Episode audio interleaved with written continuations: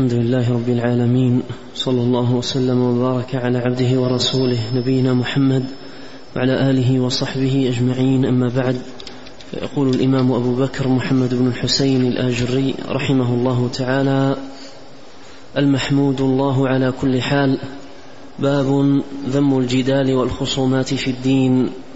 قال حدثنا أبو بكر عبد الله بن محمد بن عبد الحميد الواسطي قال حدثنا زهير بن محمد المروزي قال أخبرنا يعلى بن عبيد قال حدثنا الحجاج بن دينار عن أبي غالب عن أبي أمامة رضي الله عنه قال قال رسول الله صلى الله عليه وسلم ما ضل قوم بعد هدى كانوا عليه إلا أوتوا الجدل ثم قرأ ما ضربوه لك إلا جدلا بل هم قوم خصمون قال حدثنا أبو حفص عمر بن أيوب السقطي قال حدثنا محفوظ بن أبي توبة قال حدثنا محمد بن بشر العبدي قال حدثنا حجاج بن دينار عن أبي غالب عن أبي أمامة رضي الله عنه قال قال رسول الله صلى الله عليه وسلم ما ضل قوم بعد هدى كانوا عليه إلا أوتوا الجدل ثم تلا هذه الآية ما ضربوه لك إلا جدلا بل هم قوم خصمون بسم الله الرحمن الرحيم. الحمد لله رب العالمين وأشهد أن لا إله إلا الله وحده لا شريك له وأشهد أن محمدا عبده ورسوله صلى الله وسلم عليه وعلى آله وأصحابه أجمعين. اللهم علمنا ما ينفعنا وانفعنا بما علمتنا وزدنا علما وأصلح لنا شأننا كله ولا تكلنا إلى أنفسنا طرفة عين. أما بعد قال المصنف الإمام الآجري رحمه الله تعالى باب ذم الجدل والخصومات في الدين. الأصل في المسلم أن يتلقى أمور الدين بالتسليم والقبول والانقياد والتعظيم لكلام الله وكلام رسوله صلوات الله وسلامه عليه والا يجعل دينه عرضة للخصومات والمغالبات ومن الذي ينتصر ومن الذي يغلب وإنما يكون معظما لدين الله سبحانه وتعالى مستسلما كما قال الإمام الزهري رحمه الله من الله الرسالة وعلى الرسول البلاغ وعلينا التسليم. أما إذا لم يقف المرء على قدم التسليم ويجعل دينه عرضة للخصومات لا يثبت على دين ويكثر من التقلب والتلون ولا ولا يستقيم له عمل ويصبح همه الجدل والخصومات. ويكون هذا حظه الجدل والخصومات. وهذه الخصومات وهذا الجدل تمرض القلوب وتقسي القلوب وتضعف الإيمان وتوهي العمل وتبعد العبد عن الطاعة. ولهذا الأصل في العبد أن يكون معظما لكلام الله سبحانه وتعالى. وكلام رسوله عليه الصلاة والسلام. وفي كثير من مجالس الجدل والخصومات تورد الآية من كتاب الله والحديث عن رسول الله صلى الله عليه وسلم. ولا يلقى لها بال ولا يقام لها وزن. وتجد استماعهم للآية أو للحديث كغيره من الكلام دون تعظيم لكلام الله وكلام رسوله عليه الصلاة والسلام. وهذا من الآثار السيئة لجعل الدين عرضة للخصومات. ولهذا جاءت النصوص والآثار الكثيرة في ذم الجدل وذم الخصومات والمراء. وجوب الحذر من ذلك حتى يسلم للمرء دينه والمصنف الإمام الآجري رحمه الله تعالى عقد هذه الترجمة للتحذير من الخصومات والجدل. تحذير من الخصومات والجدل. والخصومات والجدل الرائد فيها من الغالب؟ والتوجه فيها للغلبة والانتصار على الخصم. حتى إن بعض المجادلين لا يعلم من نفسه أنه مخطئ لكن حب الانتصار على الخصم يجعله يدخل معه في لجج وخصومة. لا لشيء إلا ليظهر صوته. وربما أقيمت عليه الحجة فلا يرضخ ولا يستسلم. لا لشيء إلا لحب الظهور وأن تعلو كلمته والا تفلج حجته والا يخصم. وهذه مصيبة عظيمة.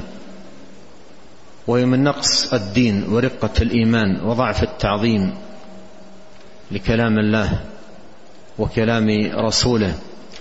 صلوات الله وسلامه وبركاته عليه. أورد رحمه الله تعالى في صدر هذه الترجمة حديث أبي أمامة الباهلي رضي الله عنه ساقه من طريقين. قال قال رسول الله صلى الله عليه وسلم ما ضل قوم بعد هدى كانوا عليه إلا أوتوا الجدل. وهذا الحديث يبين الخطورة العظيمة التي تترتب على الجدل والخصومات وأنها تبعد الإنسان عن الدين وتجره إلى الضلال وتبعده عن العمل والطاعة والتقرب إلى الله سبحانه وتعالى. ثم تلا عليه الصلاة والسلام ما ضربوه لك إلا جدلا بل هم قوم خصمون.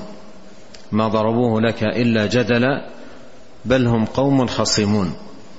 وهذا الاستدلال بهذه الآية على المعنى الذي ذكره عليه الصلاة والسلام واضح وهي أن أهل الجدل والخصومات أبعد ما يكونون عن العمل والتقرب إلى الله سبحانه وتعالى. نعم. قال رحمه الله تعالى وحدثنا عمر بن أيوب السقطي أيضا قال حدثنا محمد بن الصباح الجرجائي قال حدثنا كثير بن مروان الفلسطيني عن عبد الله بن يزيد الدمشقي قال حدثني أبو الدرداء وأبو أمامة وواثل بن الأسقع وأنس بن مالك رضي الله عنهم قالوا خرج إلينا رسول الله صلى الله عليه وسلم ونحن نتمارى في شيء من الدين فغضب غضبا شديدا لم يغضب مثله. ثم انتهرنا فقال يا أمة محمد لا تهيجوا على أنفسكم وهج النار. ثم قال أبي هذا أمرتم؟ أوليس عن هذا نهيتم؟ أوليس إنما هلك من كان قبلكم بهذا؟ ثم قال ذروا المراء لقلة خيره ذروا المراء فإن نفعه قليل ويهيج العداوة بين الإخوان. ذروا المراء فإن المراء لا تؤمن فإن المراء لا تؤمن فتنة. لا تؤمن فتنته. ذروا المراء فإن المراء يورث الشك ويحبط العمل. ذروا المراء فإن المؤمن لا يماري. ذروا المراء فإن المماري قد تمت, خس قد تمت حسراته. ذروا المراء فكفى بك إثما لا تزال مماريا. ذروا المراء فإن المماري لا أشفع, لا أشفع له يوم القيامة. ذروا المراء فأنا زعيم بثلاثة أبيات في الجنة في وسطها ورباضها وأعلاها لمن ترك المراء وهو صادق. ذروا المراء فإن أول ما نهاني ربي تعالى عنه بعد عبادة الأوثان وشرب الخمر. ذروا المراء فإن أول ما نهاني ربي تعالى عنه بعد عبادة الأوثان وشرب الخمر المراء. ذروا المراء فإن الشيطان قد أيس أن يعبد ولكنه قد رضي منكم بالتحريش. وهو المراء في الدين. ذروا المراء فإن بني إسرائيل افترقوا على إحدى وسبعين فرقة والنصارى على اثنتين وسبعين فرقة وإن أمتي ستفترق على ثلاث وسبعين فرقة. كلها على الضلالة إلا كلها على الضلالة إلا السواد الأعظم. قالوا يا رسول الله ما السواد الأعظم؟ قال من كان على ما أنا عليه وأصحابي. من لم يمار في دين الله تعالى ولم يكفر أحدا من أهل التوحيد بذنب وذكر الحديث. نعم هذا الحديث هو مركب من آه، ألفاظ آه، عديدة في ذم المراء والتحذير منه وبيان آثاره آه، السيئة. وبعض ألفاظه أو قليل من ألفاظه جاءت في أحاديث صحيحة ثابتة عن النبي الكريم عليه الصلاة والسلام. أما هذا الكلام المركب في هذا السياق لا يصح أن ينسب إلى النبي الكريم عليه الصلاة والسلام بهذا التركيب وبهذا السياق. وبعض الألفاظ اليسيرة منه جاءت في أحاديث ثابتة عن الرسول الكريم صلوات الله وسلامه وبركاته عليه. نعم.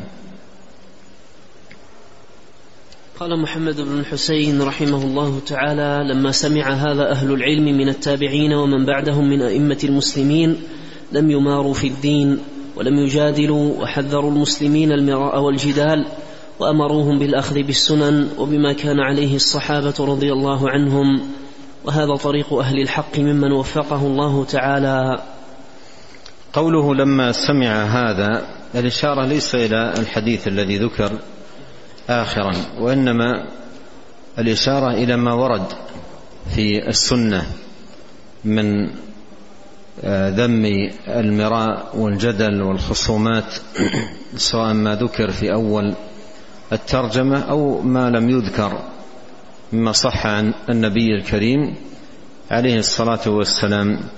قال لما سمع هذا أهل العلم من التابعين ومن بعدهم من أئمة المسلمين لم يماروا في الدين لم يماروا في الدين ولم يجادلوا وحذروا المسلمين المراء والجدل وأمروا بالأخذ بالسنن وبما كان عليه الصحابة رضي الله عنهم. وهذا طريق أهل الحق ممن وفقه الله تعالى. وهذا الذي ينبغي أن يكون عليه المسلم المعظم لكلام الله ولكلام رسوله عليه الصلاة والسلام ألا يجعل شيئا من كلام الله ولا شيئا من أحاديث الرسول عليه الصلاة والسلام عرضة للخصومات والجدل. بل تساق الأحاديث مساق التعظيم والأخذ والتلقي وألا يجعل كلام الرسول عليه الصلاة والسلام ككلام احاد الناس. وفي بعض المجالس قد يذكر الحديث عن الرسول عليه الصلاة والسلام فيقول بعض الناس أنا أرى كذا وأنا من رايي كذا ولكن كذا وكذا معترضين. على أحاديث الرسول عليه الصلاة والسلام. فما كان من هذا القبيل كله من الجدل الذي جاءت النصوص في ذمه والتحذير منه وبيان سوء مغبته وعظيم خطره على أهله أهل الجدل والخصومات في الدين. ثم أخذ رحمه الله يسوق آثار كثيرة ونقول مفيدة جدا عن أئمة السلف رحمهم الله تعالى في ذم الجدل والتحذير منه. نعم. قال رحمه الله تعالى وسنذكر عنهم ما دل على ما قلنا إن شاء الله. قال حدثنا الفريابي قال حدثنا أبو بكر بن أبي شيبة. ما دل على ما ما دل على ما قلنا أي أن هذه طريقتهم بعدهم عن الجدل والخصومات وحذرهم من ذلك وتحذيرهم من ذلك وأخذهم بالسنن. نعم. قال رحمه الله تعالى حدثنا الفريابي قال حدثنا أبو بكر بن أبي شيبة قال حدثنا يحيى بن آدم قال حدثنا حماد بن زيد عن محمد بن واسع عن مسلم بن يسار أنه كان يقول إياكم والمراء فإنها ساعة جهل العالم وبها يبتغي الشيطان زلته. قال وحدثنا أبو بكر عبد الله بن محمد بن عبد الحميد الواسطي قال حدثنا زهير بن محمد المروزي قال حدثنا سريج بن النعمان قال حدثنا حماد بن زيد عن محمد بن واسع عن مسلم بن يسار قال كان يقول إياكم والمراء فإنها ساعة جهل العالم وبها يبتغي الشيطان زلته. هذه كلمة عظيمة لمسلم بن يسار رحمه الله في ذم المراء والتحذير منه. قال رحمه الله إياكم والمراء أي احذروه واجتنبوه. إياكم والمراء فإنها ساعة جهل العالم. فإنها ساعة جهل العالم. المراء ساعة جهل وإن كانت في صورتها عند المماري نوع من العلم. والتفنن فيه. والحق أنها ساعة جهل ساعة جهل. ولا سيما إذا كان هم المجادل أن ينتصر على خصمه وأن يسكت خصمه. فالمراء ساعة جهل وإن كان كما قلت في صورته نوع من التفنن في العلم عند المجادل لكنه في حقيقته ساعة جهل هذا من جهة ومن جهة أخرى وبه يبتغي الشيطان زلته أي زلة العالم. بمعنى أن الشيطان أعاذنا الله منه يحضر مجلس الجدل حتى يوقع المرء في الزلل. ينفخ فيه حب الانتصار وحب إفهام الخصم ويقع في الزلل من حيث يشعر أو لا يشعر. نعم.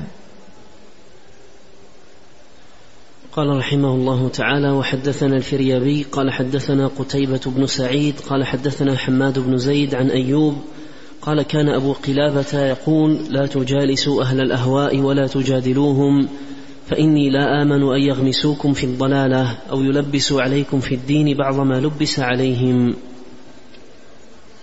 ثم أورد رحمه الله عن أبي قلابة رحمه الله قال لا تجالسوا أهل الأهواء. التحذير من مجالسة الأهواء أهل الأهواء لأن صاحب البدعة كما قال السلف رحمهم الله ملقن حجته. ويأتي وهو محمل بالشبهات. الشبهات التي أمرضت قلبه وأهلكته وجعلته مخاصما في الدين. فإذا ركن المرء إلى سماعه وأصغى إلى قوله لربما تسللت. هذه الشبهات أو شيء منها إلى قلب هذا السليم من الشبهات. ولهذا من باب الصيانة للقلب من أن يمرض بشيء من شبهات أهل الأهواء حذر السلف رحمهم الله تعالى من ذلك. قال لا تجادلوا أهل لا تجالس أهل الأهواء ولا تجادلهم. لا تجالس أهل الأهواء ولا تجادلهم. الآن في زماننا الحاضر مع وجود الاتصالات وسائل الاتصال والقنوات الفضائية ومواقع الإنترنت والمواقع الكثيرة الموبوءة بالشبهات والشرور والفساد عندما تهاون كثير من الشباب في هذا الأمر وأخذ يسمع لهذا وذاك ويقرأ هنا وهناك ولا يبالي ترتب على ذلك من الشر والفساد ومرض القلوب ودخول الشبهات واستيلاء أيضا الشهوات على القلوب وحصل مضار عظيمه جدا. وذلك أن هؤلاء خاطروا بدينهم. ومن كان مخاطرا بشيء فلا يخاطر بدينه. ومن أعظم المخاطرة بالدين أن يسمع الإنسان ويركن إلى السماع لأهل الأهواء أهل الشبهات. قال لا تجادل لا تجالس أهل الأهواء ولا تجادلوهم. ويدخل في مجالسة أهل الأهواء فتح المواقع التي لهم.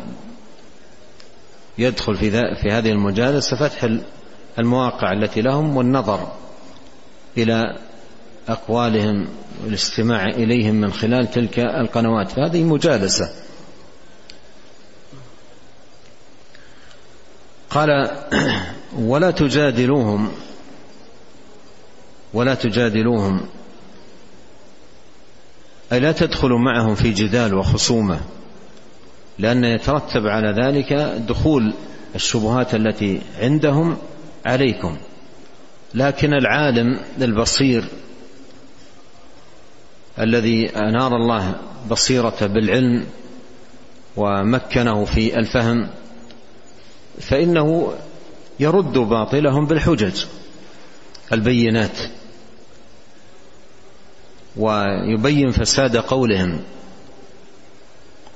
دون أن يكون لشبههم بإذن الله سبحانه وتعالى دخول على قلبه.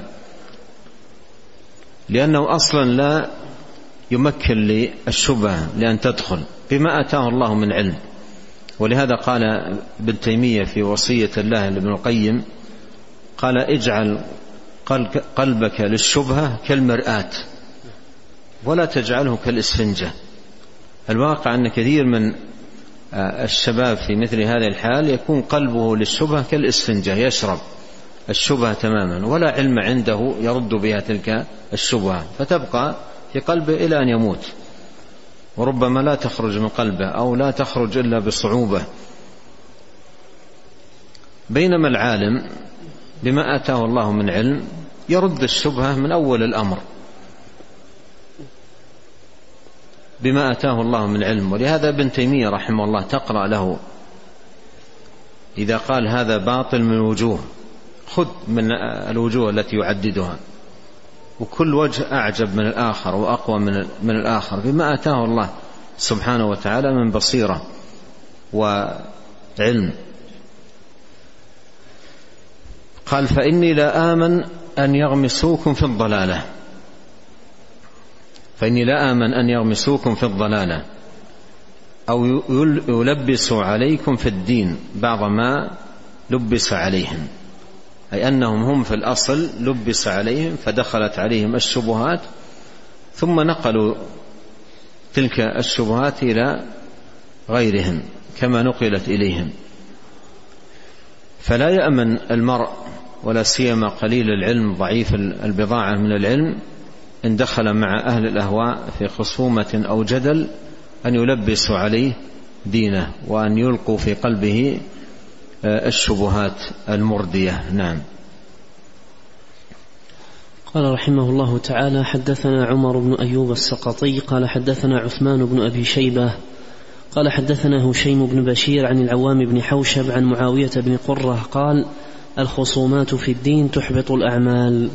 وهذا فيه بيان خطورة الخصومة في الدين لأن المرء لا يزال تستدرجه الخصومة وتستهويه حتى يقع في محبط للعمل ومبطل له وحتى يقع أيضا كما تقدم في إعراض على عن العمل وعدم إقبال عليه.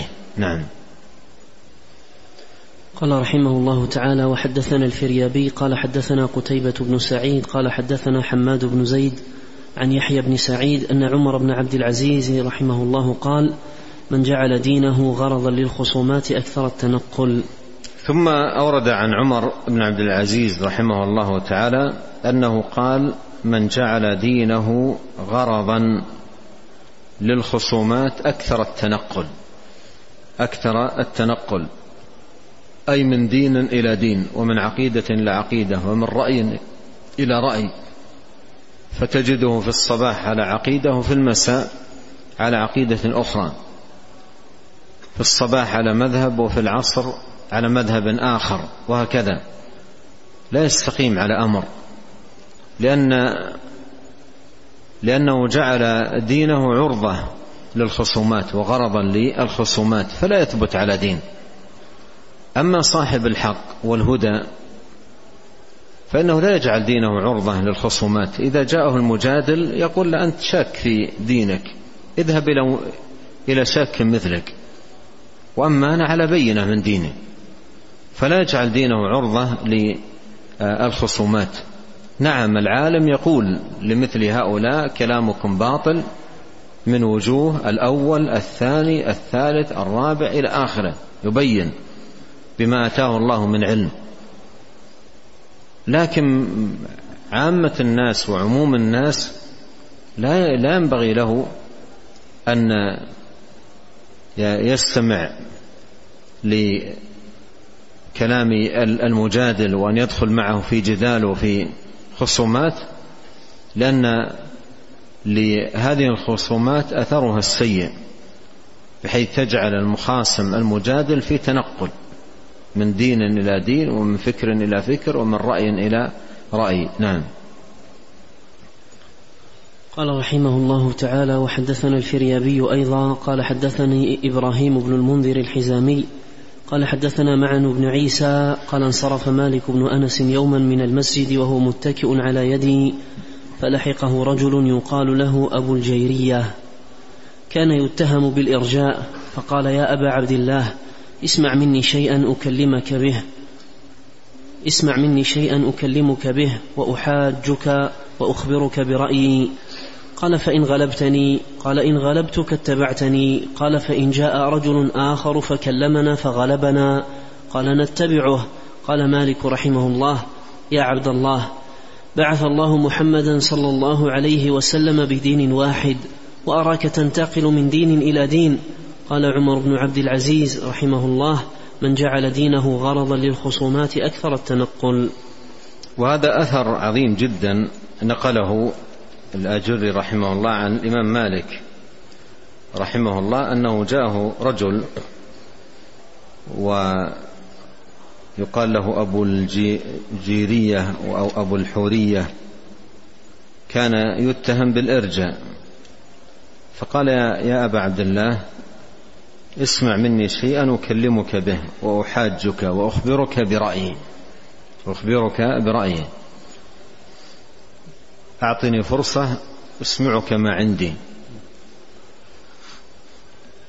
قال له مالك انظر كلام مالك ما أجمله فإن غلبتني. إن استمعت إليك وغلبتني. قال إن غلبتك اتبعتني. قال جاء في في في بعض الروايات هذا الخبر فإن غلبتك قال أتبعك. قال فإن جاء شخص ثالث وغلبنا قال نتبعه. إذا أصبحت الدين ليس تعظيم للنصوص وعمل بكلام الله وإنما من غلب يتبع. من غلب من كان الغالب وصوته الأعلى يتبع وهذا هو الضياع للدين. هذا هو الضياع حقيقة للدين. قال إن, إن غلبتك قال تتبعني قال إن غلبتني قال تتبع تتبعني قال إن غلبتك قال أتبعك قال إن جاء ثالث فغلبنا قال نتبعه أصبح هذا تنقل ويكون المرء كلما التقى بمجادل أكثر جدلا من الأول انتقل إلى مذهبه. انتقل إلى مذهبه وسار معه في طريقته. وهذا معنى قول عمر المتقدم من جعل دينه عرضة للخصومات أكثر التنقل. قال يا يا عبد الله بعث الله محمدا بدين واحد. بعث الله محمدا بدين واحد. انظر الكلام ما أجمله. لأن الآن أصبحت ثلاثة. غلبتني غلبتك غلبنا ثالث. هذه ثلاثة. قال بعث الله محمدا صلى الله عليه وسلم بدين واحد. ودين محمد عليه الصلاة والسلام قال الله قال رسوله صلى الله عليه وسلم. والانتهاء عند كلام الله وكلام رسوله عليه الصلاة والسلام. وأراك تتنقل من دين إلى دين. غلبتني غلبتك غلبنا. هذه أديان من دين إلى دين. قال عمر بن عبد العزيز من جعل دينه عرضة للخصومات أكثر التنقل. نعم. هذا شهد على نفسه بهذه الكثرة في التنقل. هذا الرجل الذي جاء لجدال مالك ومجادله مالك رحمه الله أشهد على نفسه بحال أهل البدع في كثرة التنقل بحسب من يجادلونه ويناظرونه. نعم. قال رحمه الله تعالى وحدثنا الفريابي قال حدثنا محمد بن داود الفريابي قال قال حدثنا محمد بن عيسى قال حدثنا مخلد عن هشام يعني بن حسان قال جاء رجل إلى الحسن فقال يا أبا سعيد تعال حتى أخاصمك في الدين فقال الحسن أما أنا فقد أبصرت ديني فإن كنت أضللت دينك فالتمسه. وهذا رجل جاء إلى الإمام الحسن البصري رحمه الله فقال يا أبا سعيد تعال حتى أخاصمك حتى أخاصمك في الدين. فقال الحسن أما أنا فقد أبصرت ديني. الدين واحد مثل ما قال مالك رحمه الله. قال الله قال رسوله. قال أما أنا أبصرت ديني. على بصيرة في ديني. على بينة من أمري. فإن كنت أضللت دينك فالتمسه إن كنت أضللت دينك ضيعت دينك فالتمسه اذهب أطلب دينك. أما أنا أنا على بينة من ديني. ولا يجعل الدين عرضة للخصومات. إن كان رجل جاء يطلب التعليم يعلم ويبين له الدين أما إن كان مخاصما ومجادلا هذا لا خير في آه، الدخول معه في الجدل والخصومة. نعم. قال رحمه الله تعالى وحدثنا أبو بكر عبد الله بن محمد بن عبد الحميد الواسطي قال حدثنا محمد بن المثنى قال حدثنا حماد بن مسعدة قال كان عمران القصير يقول إياكم والمنازعة والخصومة وإياكم وهؤلاء الذين يقولون أرأيت أرأيت. وهذا تحذير من الخصومات والجدل؟ قال إياكم والمنازعة والخصومة. وإياكم هؤلاء الذين يقولون أرأيت أرأيت. يعني عندما يذكر له الحديث عن رسول الله صلى الله عليه وسلم يقول أرأيت لو أنه كذا أرأيت لو أنه كذا. يأتي بأرأيت معارضا بها كلام رسول الله صلى الله عليه وسلم. والسلف ذموا هؤلاء ذما شديدا وحذروا من المعارضة لكلام رسول الله عليه الصلاة والسلام بأرأيت نعم. قال رحمه الله تعالى وحدثنا الفريابي قال حدثنا أبو الخطاب زياد بن, زياد بن يحيى قال حدثنا سعيد بن عامر قال حدثنا سلام بن أبي مطيع أن رجلا من أصحاب الأهواء قال لأيوب السختياني يا أبا بكر أسألك عن كلمة. قال فولى أيوب وجعل يشير بإصبعه ولا نصف كلمة ولا نصف كلمة. نعم هذا يؤجل ونسأل الله الكريم أن ينفعنا بما علمنا وأن يزيدنا علما وأن يصلح لنا شأننا كله ولا يكلنا إلى أنفسنا طرفة عين. اللهم اغفر لنا ولوالدينا ولمشايخنا ولولاة أمرنا وللمسلمين والمسلمات والمؤمنين والمؤمنات الأحياء منهم والأموات. اللهم آت نفوسنا تقواها وزكها. أنت خير من زكاها أنت وليها ومولاها. اللهم اقسم لنا من خشيتك ما يحول بيننا وبين معاصيك ومن طاعتك ما تبلغنا به جنتك ومن اليقين ما تهون به علينا مصائب الدنيا. اللهم متعنا بأسماعنا وأبصارنا وقوتنا ما أحييتنا واجعله الوارث منا واجعل ثأرنا على من ظلمنا وانصرنا على من عادانا ولا تجعل مصيبتنا في ديننا ولا تجعل الدنيا أكبر همنا ولا مبلغ علمنا ولا تسلط علينا من لا يرحمنا. سبحانك اللهم وبحمدك أشهد أن لا إله إلا أنت أستغفرك وأتوب إليك. اللهم صل وسلم على عبدك ورسولك نبينا محمد وآله وصحبه. جزاكم الله خيرا.